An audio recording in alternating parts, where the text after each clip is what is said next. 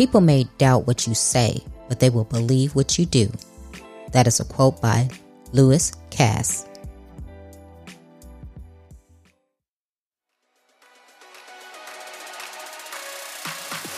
Welcome to Trina Talk. This is the podcast where guests share their stories of pursuing their passions, living a fulfilled life, and empowering others. Each week, I talk with inspiring leaders, business owners, and people with amazing stories from around the world in unscripted conversations as they share their successes and failures.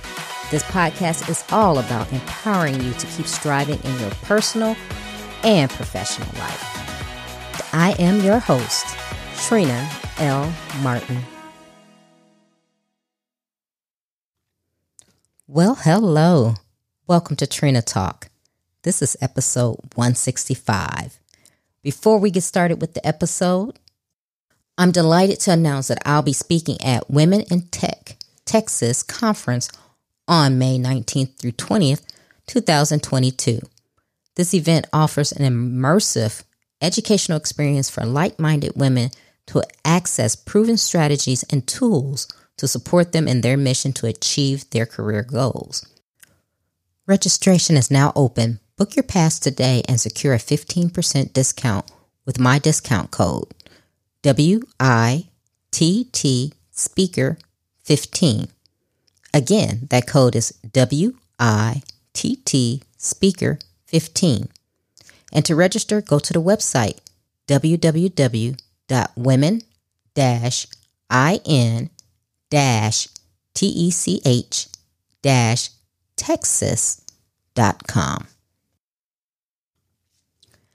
Now, on with the episode. The topic of this week's episode is What is your inner action hero? My guest this week is John Davis.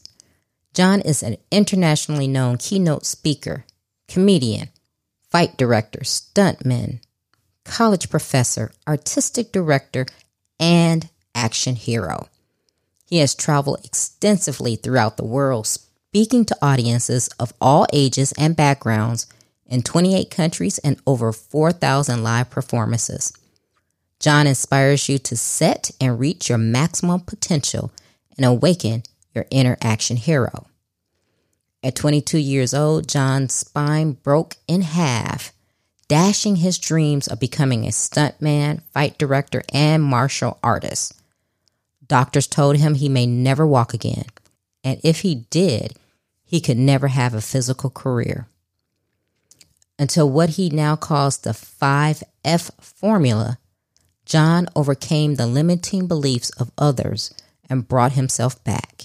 He went on to perform over 4,000 live comedy, sword fighting stunt shows all over the world, including performing more than 100 shows on the most remote bases in both Iraq and Afghanistan on six USO tours. Hi, John. Welcome to Trina Talk. Well, hello, Trina. I am so excited to be here. I think we're going to have a lot of fun today. I think we are too, especially since you're the action hero. I'm pretty sure we're going to get into that. Um, but how I like to start off the show, I ask all my guests to tell the listeners who you are and what made you the John action hero that you are today. Oh, okay. Well, that's a, I'll try to keep it as short as possible because it's a kind of a little bit of a drawn out story. But um, when I was a young boy, I wanted to be Errol Flynn. I wanted to be Robin Hood and go swing from the trees and sword fight and do all that stuff. And when I got into my late twenties or early twenties, actually about like 2021, I, uh, I got interested in being a stuntman and a fight director for film. And I ended up meeting two of the top fight directors in the world who thought I had talent and started training me and at 22 years old, the end of my 22nd year, I I uh, was asked by a friend of mine to help him unload his van, and I went out and I um, was unloading boxes of clay. He was a professional potter, and I picked up that first box of clay and I turned to set it outside of the van, and my spine split in two, and I collapsed and was paralyzed. And they took me to the hospital, and I had my big dreams of being a stuntman and fight director were all going away very quickly. Doctor told me, he says, We're not sure you're ever going to walk again. And even if you do walk again, you, are never going to have a physical career. And while I was lying in that hospital bed, a buddy of mine gave me a book uh, by Bruce Lee called The Tao Jeet Kune. And as I read that book, I found all kinds of great insights. One of them was all about um, leveraging your present moment and and t- not taking anybody else's belief. You take your own belief, and then um, lastly, about mental flexibility when things seem tough or adverse, staying flexible and staying on on focus onto your goals. And so that day, lying in that hospital bed, I started flexing the muscles in my neck, and I slowly, over the course of a month, went down my back until finally I flexed my hips, which was below my injury. And then um, I ended up over the next year working my way back out of that bed. And at a year and a half, I was back to my full self, going back for my black belt, and climbed up on top of a tower and jumped off into a fall pad, three stories, and went on to do over 4,000 live comedy sword fighting stunt shows all over the world, including the front lines of Iraq and Afghanistan on six USO tours.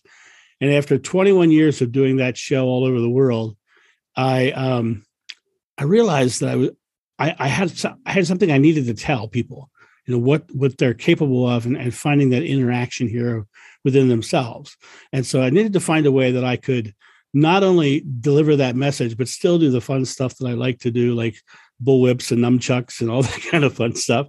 And so I created the corporate action hero. And now what I do for a living is I'm a keynote speaker. I travel all over the world. I go into corporations and I teach people how to awaken their inner action hero, achieve more. And one of the one of the big key things that I do when I'm there, it, it's the finale of my main corporate speech. Uh, I take one person in their audience and bring them to the stage, and under five minutes, they learn to crack a whip and take targets out of my hand. Really? so there you go. There's the Reader's Digest version. There's a lot in there, I know. wow. Uh, uh, you know, I'm just sitting here and I'm amazed. One, like I said, you're the action hero. And I was like, mm, this is going to be an interesting interview because I want to see how you got that name. Um, but thank you, uh, being a former uh, military person. Thank you for, you know, touring with the USO and doing that because I've been deployed to places where people came in to entertain it, us. It was the greatest honor of my life. You know, it, as you know, when I when I say to a soldier like yourself, I say, uh, you know, thank you for the service. I mean it because I've seen it. I've seen that service first and for you know, right, right on the front lines. Yeah, and um, it, I figure for people like yourself who volunteered to go any in the world, anywhere in the world to defend my freedoms, it was the least I could do to go there and make you laugh for a couple hours.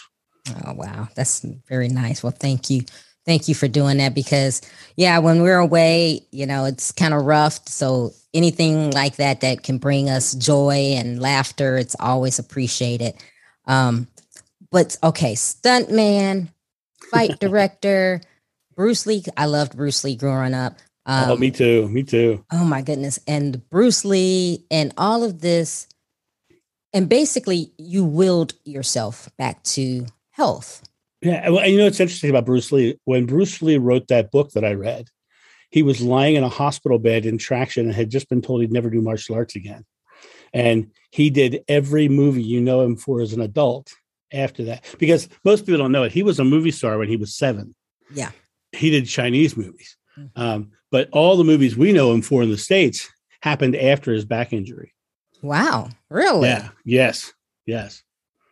Wow. even even even even when he did Kato and the Green Hornet, mm-hmm. his his back injury was before that. Wow. Isn't that crazy? It is. My goodness. Wow. So so let's back up. So I'm going to go before the injury and before you became action hero. What yes. what did you do in life? I, well, at that point, I was a student and I was and I was going to college for architecture. Okay. Um, but I really, you know, I really had a passion for doing stunt work. And what eventually happened was a friend of mine, my best friend, still my best friend today, known the guy since he was five, um, drugged me to a Renaissance festival. And I ended up doing a, a Renaissance festival as a as a patron, dressed up in a costume, and was so I had so much fun. With had my own costume the next year, I went back and and I got stuck at the Renaissance festivals. And that's when I did my hack and slash comedy show. It started at Renaissance festivals, and we went all over the world with the with the our show that we started at Renaissance festivals. So this is amazing. So basically, like you said, as a kid, you had your heroes. Then you went to Renaissance festivals, and then now you know you're doing stunts and comedy. I mean, how how much better does it get? Because oh, not, not many people get to follow their passions, right? well, and it's it's so interesting. You know, my when I was a kid, those are the things I wanted to do. But my back injury showed me that I was capable of achieving anything. Mm. And what's really interesting is that when I when I realized that I could do anything and I and I put myself into the belief that I could do anything, I did everything that I ever wanted to do. I mean, I've been to 30 countries. I climbed Mount Sinai. I swam uh, in the in the the Nile and in the blue lagoons of Iceland. I climbed Machu Picchu. I, I mean, I've done everything I've ever wanted to do, mm-hmm. and most of that I got paid to go do because you know, and it was just literally my my saying I want to do this, and then the opportunities sort of arose and came, and I, you know, I believe I'm a, I'm a, I'm a, I'm a, I'm a, uh, the number six child of a very Catholic mother, and and uh, she had her master's degree in liturgy, and when when I turned 18, she said, John, you need to, um, you know, she said, spirituality is a is a personal journey, and you need to look into what you believe. And, and, you know, I hope you come back to Catholicism, but you know, so I spent years and years and years studying Buddhism and Krishna and and, and um, Muslim and, and and Islam and I, I, I, everything. I studied everything I possibly could, and I found so much truth in all of it. And I found the same correlating thoughts. You know, Buddha says, "What you think, you become. You create your world." Krishna said, "You are the culmination of your thought." The Bible says, "As a man thinketh, so is he." You know, and then in all of these, uh, there's also kindness. You know, the Dalai Lama says, My religion is simple, my religion is kindness. And Muhammad said, He who knows not kindness has no faith. You know, so you find if you find that if you're if you truly believe the world is good and positive and that things come to you and you're kind in the process of it, you end up getting all kinds of amazing experiences in your life. And that's that's how I've lived my life. And you know, the you know the expression what you what what you sow you reap Mm-hmm. You know that expression. When I traveled through through Egypt, I was treated like a prince everywhere I went. And, and I mm. it was literally because I treated everybody because I was so excited. I was so happy to meet everybody and, and experience that culture. And you know, I had so I made so many new friends when I was there. And about the the twentieth day in the trip, I ran into the, another American. Mm-hmm. He says, "Hey, are you American?" I said, "Yeah, I am." He says, uh, "He says, have you been having problems since you've been here?" I said, No, everywhere I go, everybody's treating me like a prince. He says, Everywhere I go, people want to fight me. And five five minutes later, I wanted to fight the guy, right? Because what you put out into your world, what you think, and what you put out into the world is what you're going to get back. And so I thought I am going to be a stuntman, and so I became a stuntman. I thought I'm going to go to Egypt, and next thing you know, I was invited to go to Egypt on a on a free trip. So it was like it was just, and I, it sounds kind of woo woo and and magical. But we're told in all the spiritual texts, we're also told in quantum physics the same exact thing. Our thoughts are creative. And so stay stay in your thought process and you'll get whatever you, whatever you want in life. You know, it's funny you say that. I, I, I really believe that as well. Um, being a Christian, you know, so a man thinketh, so is he. And I've started to what what do you want to say? Do affirmations and yeah, manifest yeah. and things like that because i realized that that is true. How you think what you expect is what you get. Right and you know and jesus himself said um, when you pray believe you will receive and you will receive right? Mm-hmm. and it, the, the tough part of that is is how do you pray? Right. You know and it's funny because prayer to me is just asking the asking god. Mm-hmm. it's just ask, basically asking god and um, Jesus said, Whatever you ask in God's name is granted. Mm-hmm. Nothing will be impossible for you. Mm-hmm. But God's name is the key part of that because when Moses climbed the mountain and got to the top, he asked the burning bush, What's your name? And the bush said, I am. Mm-hmm. So I think our, our, our prayers to God are so simple that we, we're missing that we're actually praying sometimes.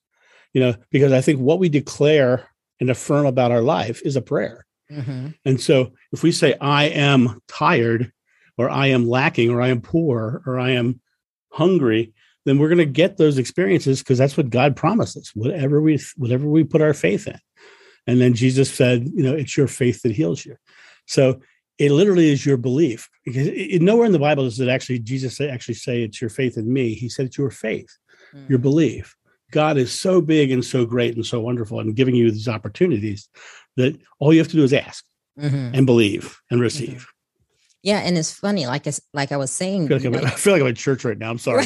I'm, I'm, preaching. I'm preaching, baby. but you know, going back to the guy you met in Egypt is funny because you get you do you get what you expect, and how you stated he came up to you like, "Hey, are you having problems?" And I could see him in my mind. That's how he went out into the culture in Egypt, right. and that's how people received him, and that's what he got back. Right, right. You know, it, it's it's so interesting. I I his his main issue was he was traveling in a Muslim country, and he had he had he had an issue with with with Muslims, and I traveled in so many Muslim countries and mm-hmm. have met so many wonderful and loving people. Right. And and what I find really interesting is the people who have given given that religion a bad name technically aren't Muslim. Mm-hmm. Because Islam means peace and Muslim means follower of peace. And if you're a terrorist, you're not following peace. Right. right? Right. And so technically they're not Muslims, they're just terrorists. Mm-hmm. And um, but the Muslim people that I have met have been beautiful, wonderful people who've treated me with such utter kindness. Mm-hmm. You know, every every time. And um, on that trip to Egypt, my wife was with me. She was treated tremendously well. Everybody was on the trip was treated tremendously well. Of course, we were treating everybody around us equally and tremendously well. So right. we got what we got what we expected. You know, and I I love hearing that. And on this show, I, I try to do things that are positive and inspiring, whether it's the business standpoint or whatever. But I love the mindset, how you're going about the mind and, and saying mm. what you feel, what you believe, what you think, because I think in life, it is always the woe is me. Oh, I'm I'm lacking. I'm this. I'm that. Instead of people really t- changing their mindset. Right. Because well, the, the the thing that I find interesting right now is I speak to Fortune 500 companies all the time, all the time. And what's really interesting to me is I'm I'm talking about the same stuff mm-hmm. All the time. You, they want a positive work culture, but how do you mm-hmm. create a positive work culture? You go there and you be a positive part of that culture, and you and you ex- express it into there, you know, and you you show people it's okay, right? It's the same exact stuff. It's some. It's sometimes depending on which corporation I'm talking to, I've got to reframe it right you know use words like positive work culture right. and and goal setting and stuff like that instead of you know prayer and and and, right. and, and, and that but the thing is it's all this it's all the same stuff and what's fascinating to me is over the past 10 years of speaking i have seen in the corporate world more and more people coming out and talking openly about their spirituality in the corporate environment, mm. which I'm I'm fascinated by. And I've seen in the past five years, corporations have done a major shift towards what's called a values ap- approach to business, okay. where they're all trying to create family values and create a family environment at work. Well, it's the same. Once again, they're creating this positive family nurturing experience at work, which creates that positive work environment and does all the things. So it's just a matter of, of now people saying, um, what, what, you know, which Think and Grow Rich, that, the, the book mm-hmm. by Napoleon Hill, right? Yeah. I just did a conference um, for a company about a month ago. And every person at the conference got Think and Grow Rich as a gift. Okay. And to me, that's that's a that's like a stepping stone from you know spirituality to business. Right. So, which I think is fascinating. Mm-hmm. You know, it, and it is in through your journey from going to college to having this traumatic injury to recovering what was what were the steps for you to do that because i know you said your friend gave you the bruce lee book which kind of helped you get your mindset in. But while you were recovering, was there a point where you were like, okay, am I really going to walk? What what am I going to do? Because I mean, you know, to be honest, we all go through that, right? Oh, absolutely. Well, I'm glad you asked me that question because I developed a five step system okay. called the five F's of achievement. Mm. And the five F's, and I'm going to give your audience uh, my five F workbook as a free gift. And I mean free. I'm not even going to get their email address or anything. They can just go there and download it. mm-hmm. um, nothing on that page will sell them a thing. I promise. Um, uh, but the five the five F's are interesting because what they do is they hack the fight or flight response. Mm-hmm. And and the biggest issue that we all have when we have traumatic experience or, or come to moments of adversity in my life, when the doctor told me my back, you know, that I may never walk again, the first thing that came up was my fear. I was afraid of it.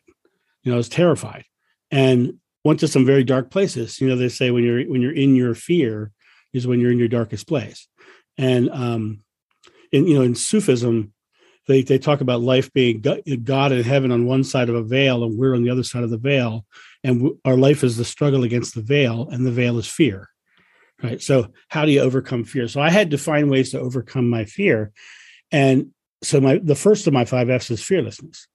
And so what in fearlessness, what I did was I I started deciphering what the word fear meant, because when you when I ask audiences all over the world, what what give me a definition of fear, the rooms always go silent mm-hmm. and then somebody in the back of the room will say will say the same thing they'll say false evidence appearing real because I hear that one from a lot of different people all over the world. False mm. and but it's not actually the definition of fear because fear, when you break it down, is an emotional reaction to some future event that may or may not happen with you focused on a negative outcome. Mm-hmm. It's actually negatively focused on certainty, is all hmm. fear really is. Yeah. Because if you were focused positively, you wouldn't be afraid. That's true. Right. Yeah. So so so I had to realize that it was fear. Then I had to then I had to look at the you know what is the physical reaction that we have to fear when when we have that experience? The first thing that happens when somebody gets into fear is they don't feel like they can breathe. They, their chest gets their chest gets all tight and everything. And most people think it's because they just can't breathe. Well it's not the reason why they can't breathe. The, the reason they can't breathe is because their body is full of air. And they're they're holding on to their air so that they can run further and faster. Hmm. and i can prove i can prove it because have you ever seen have you ever watched National Geographic shows on TV? Yes. Okay. You know, every one of those episodes has a poor doomed gazelle, right? Yes. right, right, right. Yes. And that gazelle's out there eating grass in the fields, like, um, um, um, and then the and lion then the, comes. and the lion comes, right? What's the first thing gazelle does? It goes this gasp yeah. for air. Yeah. Right. It's a it's the primal response of fear is to fill our lungs as full as we possibly can so that we can run further and faster every parent that's listening to this podcast remembers the moment when their child who was two years old almost fell and hurt themselves on the edge of the table and, and they've all went and gasped for air. It's a primal reaction right? Actors on broadway are trained that if they walk on stage and forget all their lines they're literally trained to exhale relax all their muscles and all their lines come back to their head Hmm. because it shuts off the fear response and turns the cognitive thinking brain back on. And so, what when I got into my my moments of adversity, I just and and exhaled and I just started to breathe. And what's what's the um, what do they call it in the Bible? They call it the breath of God, right? Hmm. you exhale, breathe. So, so that's the first one, fearless. The other thing I said was fear is negatively negatively focused uncertainty. So the second of my F's is focus. You know, what are you focused on? Right.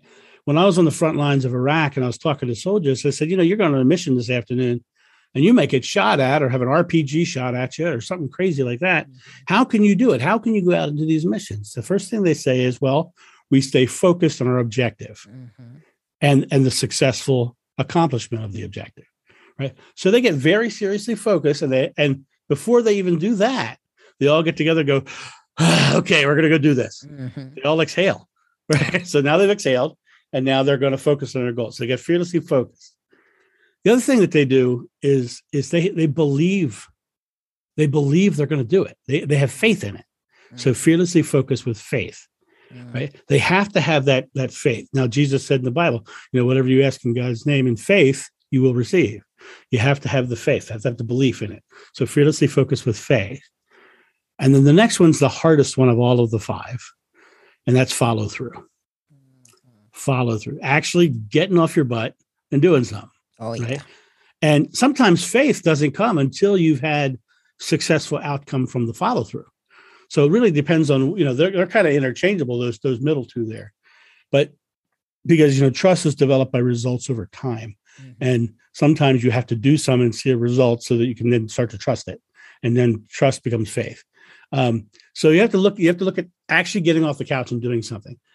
The problem that I see with most people who are trying to achieve anything in their life is they sit in this moment here, which is the I am moment, mm-hmm. not the I will be or I, I was the, the only moment you have your thought, word, and deed in. And they focus on how bad that person was to them, to them in the past and how mm. all those things in the past has affected their life negatively. And they stay living in this past experience. Or they sit in this moment and they look at the goal that they've set way up there and they think it's so big and daunting. And they, they, in this moment, they feel crushed by this future thing that may or may not happen. Right. And rather than staying very present, and if you stay present and stack present moment successful moments, right? Just start stacking small sex, successful moments. Mm-hmm. What happens is a big thing. Behind you, this past has the subconscious mind has two jobs. The first job is to store your present moment memories so they give you a subconscious underlying belief. Mm-hmm. The second job is to show you what you're focused on. So, for instance, when I first started liking Jeeps, I started seeing Jeeps everywhere when I drove down the road. Yeah. Right. You start just start seeing them, right? The reason that is is because your subconscious mind, when you focus your conscious mind on something, your subconscious mind starts to help you achieve it. Mm. And then if you can keep this consciously focused here successfully and start doing the things and making this moment successful, then you're now you're stacking subconscious mind back here that, that is more successful and those negative things that were affecting you before are no longer affecting you because you've changed the underlying subconscious belief. So now you've got this this cycle of positivity behind you. But that's the problem that people have who are negative is they're they're constantly focusing on negative so they see things that are negative which creates a negative moment which stacks a negative moment in their past and they're running a treadmill of negativity and mm. the only way you can break that cycle is to start something new, be born again right here. Mm. just start something new. Wow. And and clear out the past, right? And that's the way that's the way it works. So yeah, before I get on to the last F, do you want to do you want to jump in on anything on that? well, you know, my question is, and you know, I'm saying it's easier said than done, right? So that's what most people are going to say. You know, oh, don't think about your past okay, so I'll take myself for instance.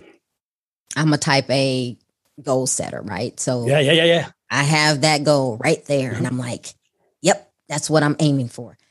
And I have to admit, I am one who I don't celebrate the small wins because I'm so right. focused on trying to get to the big win. Yeah. And that's what I've been telling myself recently. I'm like, I have to celebrate the small wins because I forgot what it was. Oh, I my birthday was in June, so I, huh? I took a vacation. A staycation. Gemini? Are you Gemini? I am. I'm a Gemini, so it's good. Yes. right. So I did a staycation for a couple of days the weekend, and my goal was I'm not doing work, I'm not answering phones, anything. And I did that. And I told someone that, and they were like, Oh, what did you celebrate? And I was like, You mean celebrate? They were like, That's a win. You should celebrate and be proud of yourself for doing that. And that made me think, and I was like, you know, I do need to start doing things like that. Yeah. Yeah. So how does well, someone that, like me, you know? Well, I'm gonna I'm gonna help you out in a big way. I'm gonna help you out in a big way because I heard what you just said, mm-hmm. and I and, and you and you were saying red flags to me. Yep. Mm-hmm. You absolutely were. When I was in that bed, there were certain words I had to take out of my vocabulary. Okay. And the words were wanting, needing, hoping, and trying. And the reason I had to take those words out is because they are not present moment active. Right? If I ask God, if I am God's name wanting, God's going to lovingly give me something to want. Right? But wanting doesn't feel good. And what you were saying, I'm trying to get to that big goal. Mm-hmm. Right? The that's not the way the world works. Right. See, that, here's the way the world works. You set these giant goals out there, right? But you're never going to get to the future. You can't go to the store next Thursday right now, mm-hmm. right? The only way that goal, you're going to achieve that goal, is to do the present moment thing that's in alignment with that goal. And that thing is coming to you in your present moment. Because when you experience it, it's going to be in the here and now. Mm-hmm. And so the more you can bring yourself into positive present moment successes, those small ones that you need to celebrate yourself for, right? Today, okay, to, to get to that giant goal I want up there, I am doing this. And then check it off the list and feel good about checking. Yeah, I did that. All right, I did that. Feel positive. The more positive reinforcement and the more positive successes you create in the present moment, the faster that giant goal comes to you. Mm-hmm the faster it comes to you. And it, it's so fascinating when I look at when I look at uh, uh, uh, people who, who, I work with, coaches and stuff like that. There there are times that they they get they're so much you know, they're so they're big achievers. Let's put it that way. They're, they're really big achievers in life. When I give them this one reverse look where I say, "You're not getting to it; it's coming to you," mm-hmm. depending on what you do here, all of their achievements happen twice as fast because mm-hmm. they realize the time wasted focusing on trying to get there right instead of staying here and doing something is is it just cuts the, the, learning curve and it cuts the process down so it makes everything come quicker. So for me i had to get rid of wanting needing hoping trying anything that wasn't wasn't present moment active.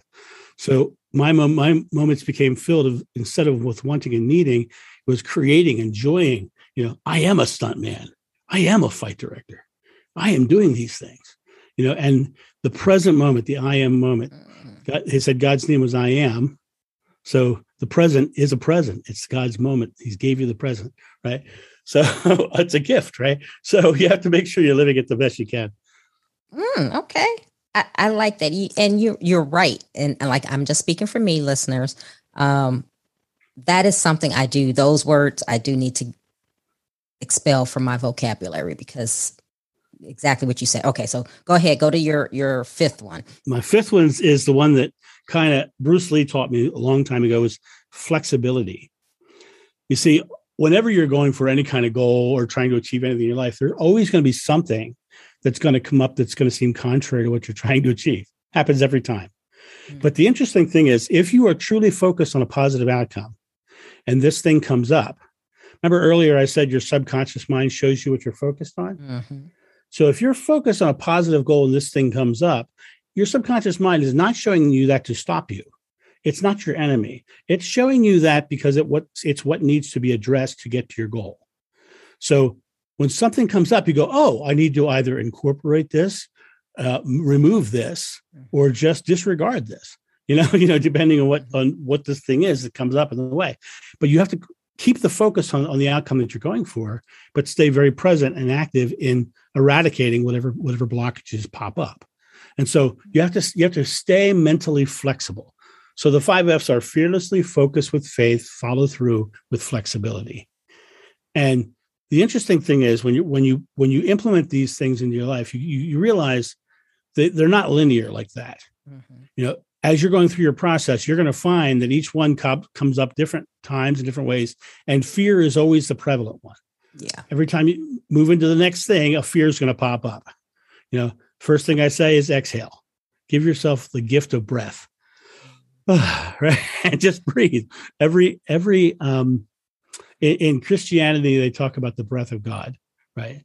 In Buddhism, all the chanting and all the oming and all, all the breathing techniques and in hinduism all the all the yoga is breathing techniques right and it's all about the breath and the air coming in and out and when i started meditating I, have been meditating now for over 30 years I, you know meditate twice a day and what i find really interesting is when i first started meditating i used to focus on just breathing and count the breaths down and do all this whole process and now 30 years later i go in there and i go and I drop into state.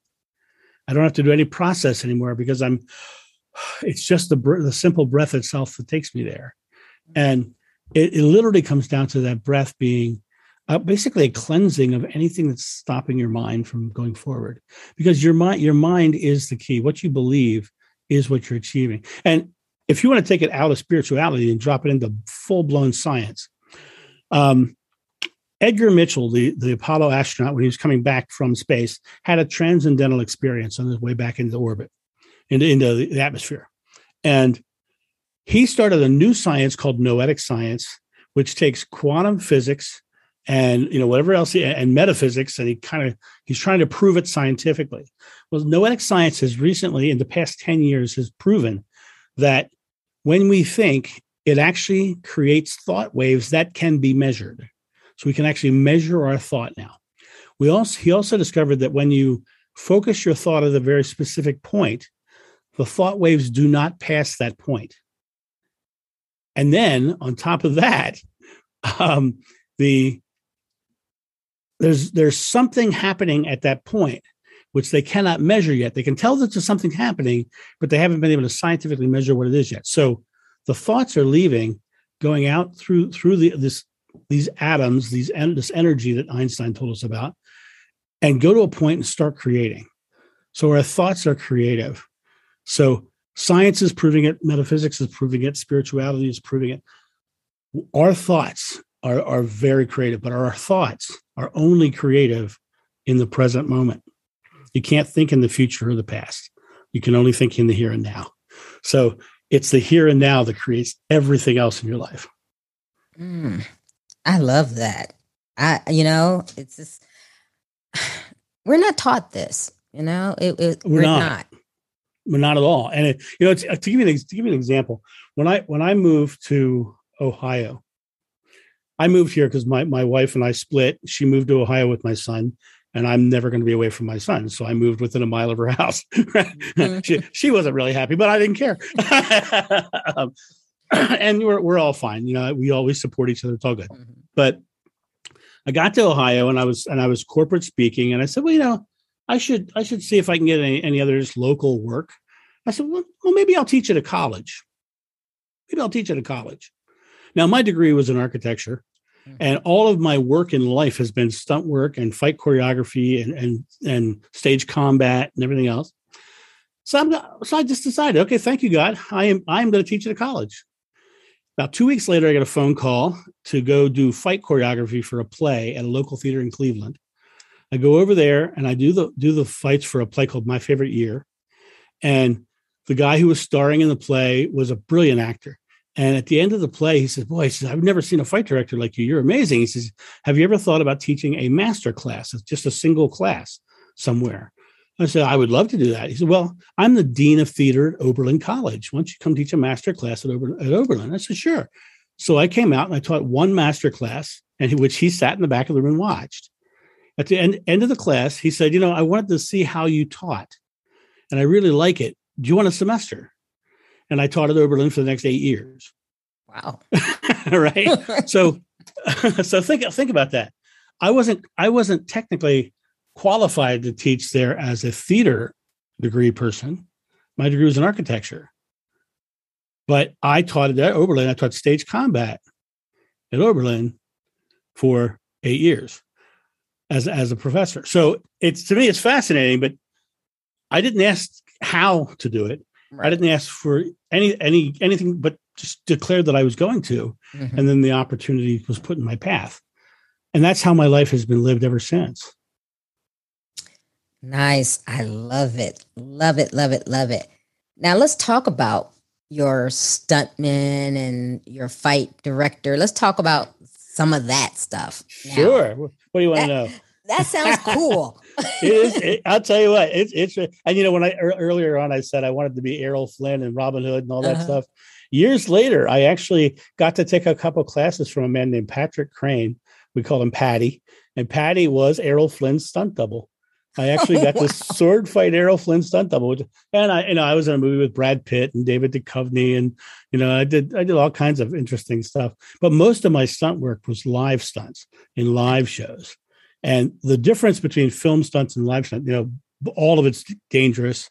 You, plan for the the best, you know, but you plan for the worst, but hope, hope for the hope best, the best. right? Yeah. and um, for in, in live stunts, you train to do the stunt, you know, three to four times a day for five or six months. And film film work, you you train for your stunt for a week or two, then you do the stunt, and then you start training for a different stunt because they got it on film now.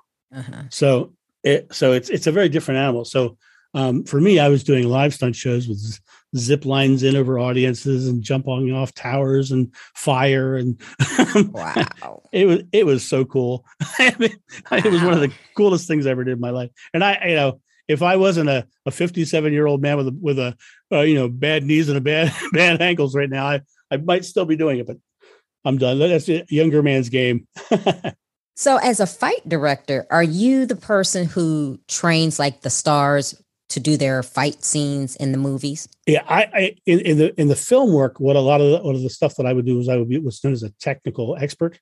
Okay. So, say for instance, uh, actor needs to learn how to crack a whip. Mm-hmm. So I come in and I train them on the whip, and I and I do that. Now, when I direct fights or direct the choreograph the fights, I actually do the entire piece. And if I'm doing a live show, most directors, if you're if you're the fight director for the for a live show, they give you the scene to direct. So you go in there and you you start from before the aggression all the way up to the end of the fight. Okay. And so you direct the entire scene. Um, but uh, in film work, I, am an expert in um, whips and nunchucks, quarterstaff, uh, European sword styles, um, rope fighting, knife fighting, uh, gosh, hand to hand martial arts, just Western gun spinning. I do Western wow. gun spinning as well. Really? Yeah. The, the key the key to being a, a, successful fight director is to constantly be upping your skills. Right. Because you want to show up on on set and go, okay, you don't need to hire somebody else because I have all these skills. Right. And so, um, and you'd be surprised how how how often, like even in modern films, Western gun spinning is used. Like even um, Sylvester Stallone recently did uh, the Expendables movies, uh-huh. and he carried a Western pistol on, on, in a holster on his back, and he was doing all, he was doing quick draw and fast draw and all that. So I didn't do it, but somebody had to train him to do quick draw for that for that for those movies. yeah, just, that's the kind kind of stuff I did. Yeah, it's just fascinating because I always wondered that. And okay, so I'm going back to the nunchucks and Bruce Lee. Okay, so yeah, yeah. nunchucks are dangerous. you don't have to tell me. Because, you know, growing up, I think my brothers had a pair. And I think after a while, I think my mother must have thrown them away because it was like, she was like, these things are, are dangerous. Well, you know, so, it's funny. I, when I get, when I, I use nunchucks in my corporate speeches and, and I, li- I talk about the idea of two rigid objects. And the only way they can work together is this little bit of flexibility in between and do all this fancy twirling. Um, but the first one, I pull them out, I turn to the audience and say, who in this room has hit themselves with a pair of these? I was going to ask you how many times and, have you hit yourself? And every audience has uh, probably a third of the audience raises their hand. it's a, it's amazing. Uh, um, I, it's funny. I, I, was talking to somebody the other day, another fight director I know. He's a he actually did fights for Star Wars, um, the the the prequels, mm-hmm. and um, and I was telling him, I was like, I was like, yeah, look at this. I said, this is a this is a nunchuck scar. This is a broadsword scar. This is a rapier scar. This is where I broke my nose with a bullwhip. How's that for weird? You know.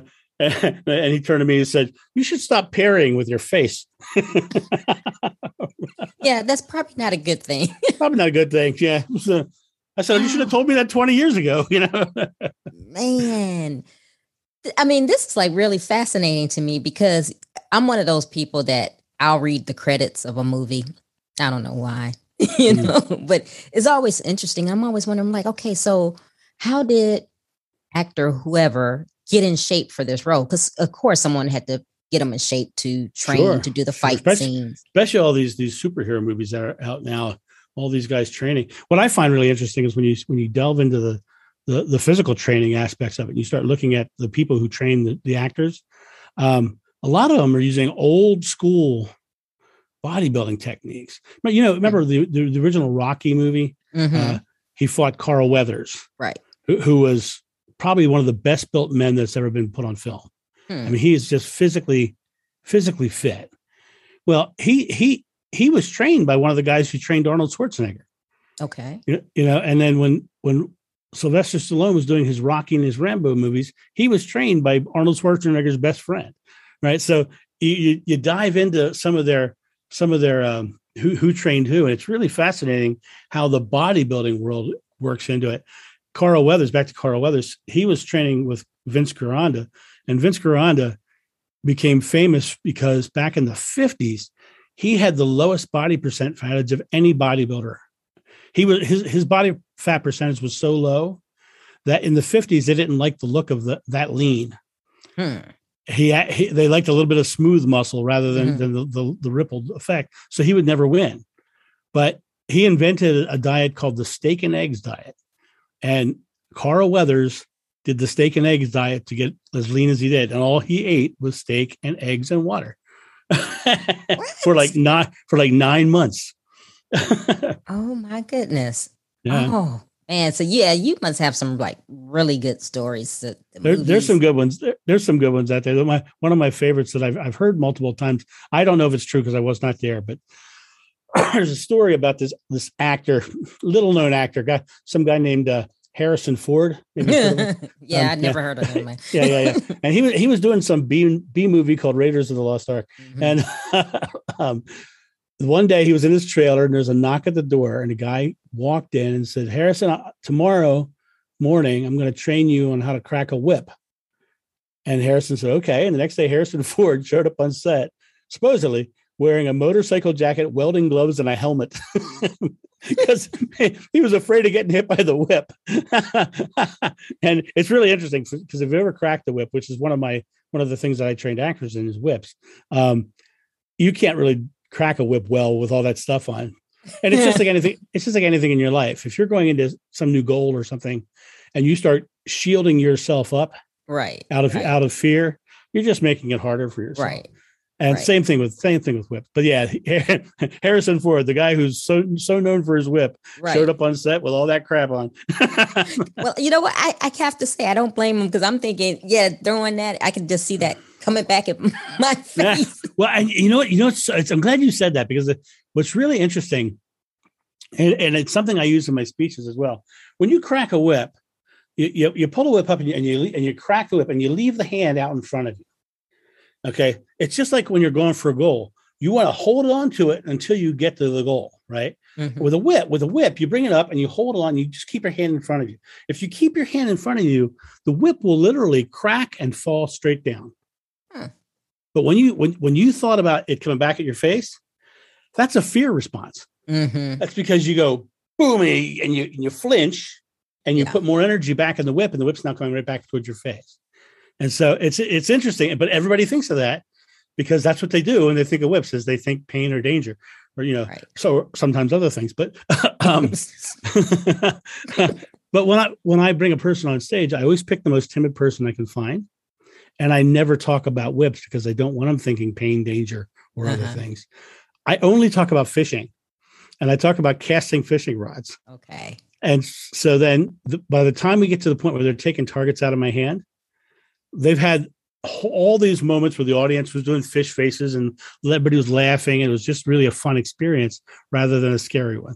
And so by the time they cracked the target out of my hand i said just look right here and cast your fishing rod. And boom and hit the target right out of my hand wow it's pretty cool it's pretty fun and so do you do that at corporate trainings as well i do it i do it in, in mainly in, in, big keynotes but i do okay. it in corporate trainings as well a lot of times what they do is they bring me in for a big keynote for the opening kickoff. Uh-huh. And then right after lunch, they bring me back from one of my workshops because I, I can break them out of out of uh, food coma after lunch, Right. right? but what I do is I get them up and I get them moving. I do all kinds of stuff, and then for the last 15 minutes of that workshop, I give anybody in the room who wanted to crack the whip a chance to crack the whip. And and it's interesting because you suddenly see all these people who were very timid before are now like they've seen this person who I brought on stage before and like I said, I chose the most timid person I could find. And they, well, if they can do it, I can do it. Uh-huh. And it's really, it's really an interesting thing. So, but yes, I, I use that and I use whips. The, one of the first things I do is I, I pull the whip out. I hit a target on somebody else's hand. And then um, I eventually do uh, the nunchucks. I do a thing where I put I put five men down in chairs, mm-hmm. get them to lean back on each other, and I take all the chairs away, and they're supported, they're levitating off of each other, uh-huh. basically, you know. And then um, the last thing I do on, in that speech is I uh, is I bring the person up and, and have them take the target out of my hand, which is cool. Yeah, I would have to see that because yeah, like the whole cracking the whip and yeah. well, if you if you if you go to my website corporateactionhero.com, um, right on the main page is my promo video, and okay. you'll see you'll see me cracking whips, you'll see nunchucks, but you'll see like four or five women on stage cracking targets out of my hand. Wow, that's that's cool. That's really cool. I like that. Has the excitement for your business disappeared or been replaced by the tough financial reality in your life? Let us help you stay strong as a leader and set the course to putting your name in history by joining our free five day challenge, Make It Rain, the legacy event. With invaluable knowledge accumulated by global leaders from around the world, we will help you break away from your self limiting beliefs and get you closer to achieving financial abundance. Secure your spot today at the pivotmaestro.com forward slash MIR dash event dash register. Okay. So we've we've gabbed enough. We got to get to our questions. okay. okay. Okay. and it could be like I said, work, personal, funny, whatever. I don't I don't care. Um, who or what motivates you? I have a, a 17 year old son. He is my complete motivation. I do everything because of him. What demotivates you? What demotivates me? Negativity. I get around negative people and I get really unmotivated. In fact, I leave them behind and I go yeah. off and I create my own. When was a time that something was said or done to hurt you, but it worked for your good?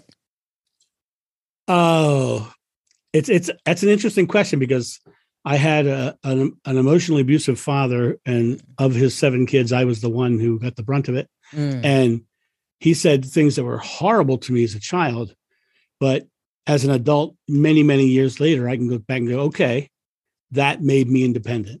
So I, it, many years later, I'm looking back and saying that was for my good, no matter what happened. Mm. You know, mm. because I it, it empowered me in the end.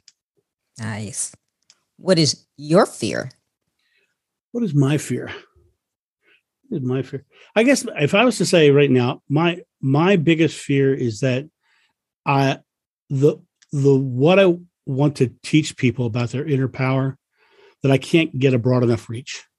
Mm. I I want I want to reach as many. I want to leave this world leaving a positive wake behind me, like I was a boat going down a river but I want to leave a positive wake behind me. I don't care if they ever remember the captain of the boat. The only thing I care about is the positive wake. And I want to make sure that I, I affect a lot of people while I'm here. Mm, that's nice. Is there a time when you wish you had done something that you didn't? Oh, there's many, many times in my life. Um, well, that when, as I said earlier, my father was that abusive guy, and I that manifested in when I was 13 years old, I was 265 pounds. Mm. I was a very heavy kid. And there were times in my life that I could have grabbed a hold of my own personal power and done so many different things and with my life back then that would have altered everything I've done now. And I would would have done much more. May, but who knows? Maybe I wouldn't have because the back injury changed everything for me. So wow. it's a tough question for me. Yeah. Is there a time that you wish you had not done something? I think that all of us have regret in some form. And it's interesting you asked that question because I put out daily videos and I have videos and I've been doing daily videos since 2013.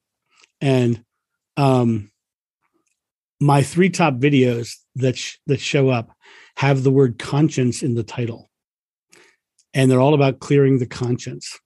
And I think there's a there's a predominance of people who have a guilty conscience. Mm. And I think we all have to realize that having a guilty conscience, those regrets that we're talking about, the first the first thing you have to do is you have to if if you feel you need to make amends to someone, go make amends to someone. But then you have to forgive yourself for the things that you've done wrong. And for me, there's lots of times in my life that I've regretted it. But now knowing that I only create in this moment, I can't stay focused on those past moments of that I'm of regret. Instead, I positively change my experience now. What is your definition of success? Freedom. freedom. When you think about it, it, people want success so that they don't they don't have debt, doubt, or or debt, or they want they want to be able to do the things they want to do in their life. They don't want to have to worry about anything, and that's simply freedom. For some people, success will be having a, a beautiful little house out in the woods and have just enough money to feed themselves. And for somebody else, it might mean might mean that they have a, a mansion on the cliffs of California. But you know, no matter what your material goals are, everything comes down to freedom because those people who reach those giant goals sometimes can't stop. You know, you, look at like Johnny Depp right now, he's got 34 houses. How many how many days does he stay in each one? you know, it's like is that really freedom? You know, is that really that's you know, he's just it's just conquest at that point. Yeah. What are you awesome at? What am I awesome at? um, my, I am awesome at always always smiling. Uh, and I and I, I find it interesting. I walk I usually walk through life with a smile on my face, and I'm always fascinated by the people who would do a double take and smile back mm-hmm. because they're not used to seeing people smile. Right. And so by walking through life with a smile, you will see people literally get shocked by it and then give you a smile back. And I think if more of us just smile at each other, we could change the world. Yeah. And you think you already answered this, but what legacy do you want to leave? Pretty much, like I said, I want to make sure that I behind me, I leave empowered people. Yeah. And like I said, I don't care if they ever remember my name, as long as in the end I can look back and go, look at that. I, will tell you what. Let me tell you one of my proudest moments. Um, there was a lady I was coaching who had agoraphobia, mm-hmm. and agoraphobia. She could never leave her house. She was so terrified of going outside. And I worked with her for two years. At the end of those two years, she took a solo trip to Africa, climbed mountains, and hung out with gorillas. and and it was fascinating. And one of the turning point days for her, and she told me this later on, as I was driving her to lunch, because I, I, I always made sure that I got her out of her house. Mm-hmm. I took her out to let her start having the experience of it being okay, you know, having a positive experience outside. And I'm driving her to lunch, and I suddenly hear her little voice from the other side of the car say, Why do cars merge with you so easily? And my response was, Because I love to drive. Hmm. And because I love to drive, my loving experience of driving, everything is going to give me a loving experience of driving. I'm not going to be afraid of the person merging because I'm not I'm not delving into fear, right? that changed her life because she realized that if she just started loving her experiences, the experiences would give, would give her a, a loving response. What wow. you sow, you reap. That was deep. I like that. well, I go there sometimes. Oh, so that that kind of takes care of the next question. I was going to say give them a motivational takeaway, but that was it right there. well, let, let, let me just say this. Okay. Everything we've talked about today has been powerful. Yes. And we've talked about some pretty cool things. But it all comes down to one thing your present moment. You know, what you do with your present moment determines tomorrow's outcome. And if you can just realize that all you don't have to worry about the daunting thing that's coming or the terrible thing that happened in the past, just stay right here and make this moment as great as you possibly can. And just stack that little moment that you just did behind you and just start mm. another one, stack another one behind you. If you just stay here and, and live positive and joyful, you're going to create a positive and joyful life and you're going to create positive and joyful outcomes that are going to come into your experience. That, that's what the whole, everything we've talked about today says that. Stay present, moment positive, and you'll live positive. Right. Nice. So, John, tell the listeners how they can connect with you if they want to work with you. They need some stunt doubles. I don't know. uh, easiest way to get a hold of me is corporateactionhero.com. Um, if you want daily motivation, uh, my I have a YouTube channel, the Corporate Action Hero, that puts out one daily video. Um, just usually five minutes of motivation daily, based upon some quote that I've read.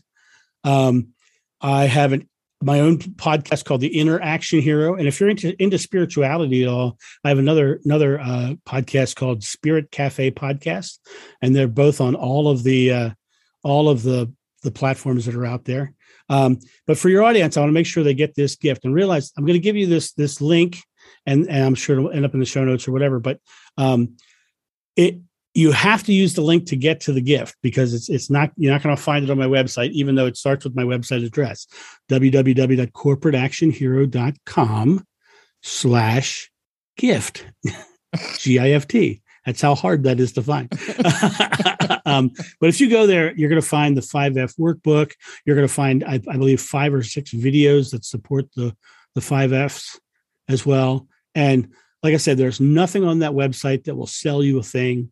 If you want to see if you want to see the, the promo video it's on my homepage. And if you really want to get tricky and see some some more of the the the whip stuff and all that we were talking about instead of putting gift on it put the word planners on it and you, will get to another secret page. Oh, see, see, now i'm going i'm going to sign up for my my five f's and i'm going to look at the videos. Planner. I'm going to do that. What was the name of your first podcast? Uh, the first podcast is the Inner Action Hero podcast. And that that is all about people who've overcome adversity, how they've done it, and and it's there's also some guests that I bring on that are there to give my listeners tools to overcome their own adversities. So like you know like I brought on a guy who helps people who want to write a book write a book and get it published because that's you know that's what they want to do. So here's the tool to do it. Mm-hmm. So do a do a lot of different very diverse things on that podcast. Nice. Great. Well, John, thank you for being on Trina Talk. It's been great. This has been a great conversation. And we didn't even go as deep as we could have gone because we didn't even get to talk about your podcast, but we talked about some good stuff. so we may have to well, have you back. Well, I, I well, I'll come back anytime you want, Trina. This has been great. And and I, I, you know, if the the things that we talked about today, I think have real impact. And I think that I think that we'll if anybody got anything out of the day, that's all. That's all that matters. You know, that's if they if they got even one little tidbit, that's all that matters. Yeah. Well, thank you so much. Thank you. If you like Trina Talk podcast, please don't forget to go out to iTunes and rate it five stars and leave a review. Also, who else in your life do you know that needs some motivation and inspiration in their life? Don't forget to share Trina Talk with them. I hope you have a great week. And remember, if you change your mindset, you can change your life. Keep striving because success is a journey, not a destination.